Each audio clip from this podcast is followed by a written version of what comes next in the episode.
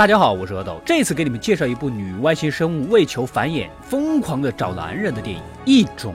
故事开始，一位可爱的小萝莉被关在了似乎是做研究的房间，一群人呢正在给里面放烟雾，而整个项目的负责人本书的眼中充满了惋惜，难道是要毒死这么可爱的萌妹子吗？啊，你们不要给我啊！突然，此时萌妹子一拳打破了玻璃，逃了出去。整个秘密基地集体出动，赶紧抓呀！然而途中，萌妹子钻到了火车上，算是捡回了一条命。小萌妹偷了些食物，就疯狂的吃起来啊！吃完似乎马上就开始成长。这个时候呢，乘务员马大姐过来关心一下小萌妹，直接就被眼前的一幕给吓到了，好像虫卵一样，还没看清楚怎么回事儿就被秒杀了。小萌妹呢也重新破茧而出，看样子好像还长大了。另一边。本书赶紧召集了一批业内顶尖人才，有善于处理极端危机的男主，有人类学家章鱼博士，有生物学家短发妹，老黑呢就是善于第六感、心灵感应。本书啊，给大家说明一下现在的情况。其实之前美国一直都在探索宇宙生命，直到有一天还真受到了外星人的回馈，其中一项就是对人类的 DNA 的重新排序。然后他们这些科学家呀，就吃饱没事儿用卵子试一试，结果还真的培育出了新人类，也就。就是小萌妹了，不过呢，她的成长实在是太迅速了，上面领导觉得难以控制，于是就想要用毒气处理掉她，也就是开始发生的事儿。现在就是让他们这个顶尖团队来帮忙，把小萌妹找到，然后杀死。本书啊是这样的，你们这个本来就应该是个基因生物工程吧？你还外面找一些什么人类学家、生物学家来搞外包？感情你手下都是临时工啊，专门用来出了事顶缸用的是吧？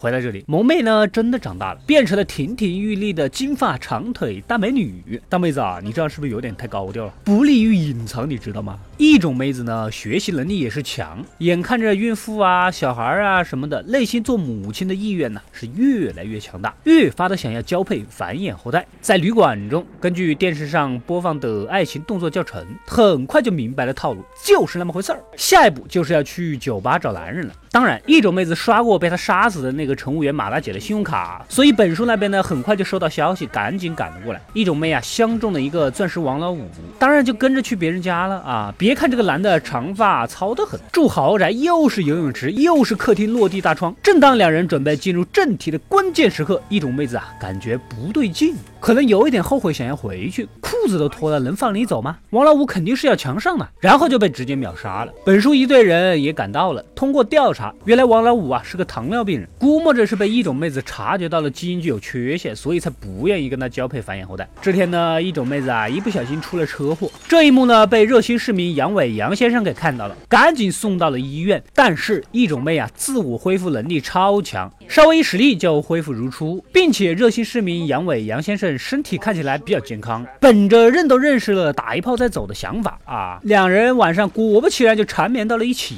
男主这队人呐，也根据医院的记录和老黑的心灵感应追了过来。然而杨伟已经被杀死在了游泳池，看情况啊，似乎是还没有开始交配，他们几个人就突然闯入，坏了好事儿。潜伏在附近的异种妹呢，悄悄地观察着这一切，而且好像是看上了男主，想跟他露宿一宿。暗地里呢，就跟着他们回到了暂住的酒店。不过考虑到他如果不死，对方肯定是一直都警觉着，根本就不可能得手的，是吧？一种妹子很聪明，绑了个女人当替死鬼，诱骗他们去追捕，然后。将车开下悬崖自爆啊！自己提前剪掉手指，故意卖个破绽，让本书一群人呐都以为一种妹子已经死了。然后一种妹呢染了头发，重新接近男主。可惜啊，男主跟女生物学家朝夕相处下呢，情投意合，他们两个人搞到了一起，直接就滚了床单儿。异种妹虽然是一种，但是毕竟也是个女人，内心无比妒恨。看来女人的妒忌心是不分种族啊！此时，人类学家章鱼博士回房间，正好就遇到了潜入进来的。一种妹，一种妹呢，本来就是冲着交配来的，此情此景，一不做二不休，干脆引诱章鱼博士完成交配。刚刚做完，他就感觉到孩子已经怀上了。老黑的心灵感应也也感应到了这个酒店好像有点不对劲，找来了所有人，果然就发现了一种妹根本就没死。然后本书这群人就拿着武器向下水道追去了。本书啊，你的那个研究所莫不是什么皮包公司吧？科研人员也没有，武装人员也没有，这么危险的事情还要你们上？你们要不要先查一下这个？公司有没有给你们交保险？这一群人也不管男的女的，就这么一起下去了。老黑简直就是人肉雷达呀，总是能通过心灵感应跟踪到异种妹的行踪。那边的人呢还在搜查，异种妹呢貌似就直直接把孩子给生下来了。这个效率咱们中国父母是最喜欢了。小娃娃吃了一只老鼠，直接就变身了。不过由于没有什么社会经验，被老黑喷火给喷死了，掉到了下面的石油池子里。啊，一种妹很生气，冲过来要报仇，被男主呢几枪打落悬崖，也掉下去烧死。正当剩下的三个人以为这一切都结束的时候，一只小老鼠竟然吃掉了一种身上的一小部分。很显然，一种的强大基因通过小老鼠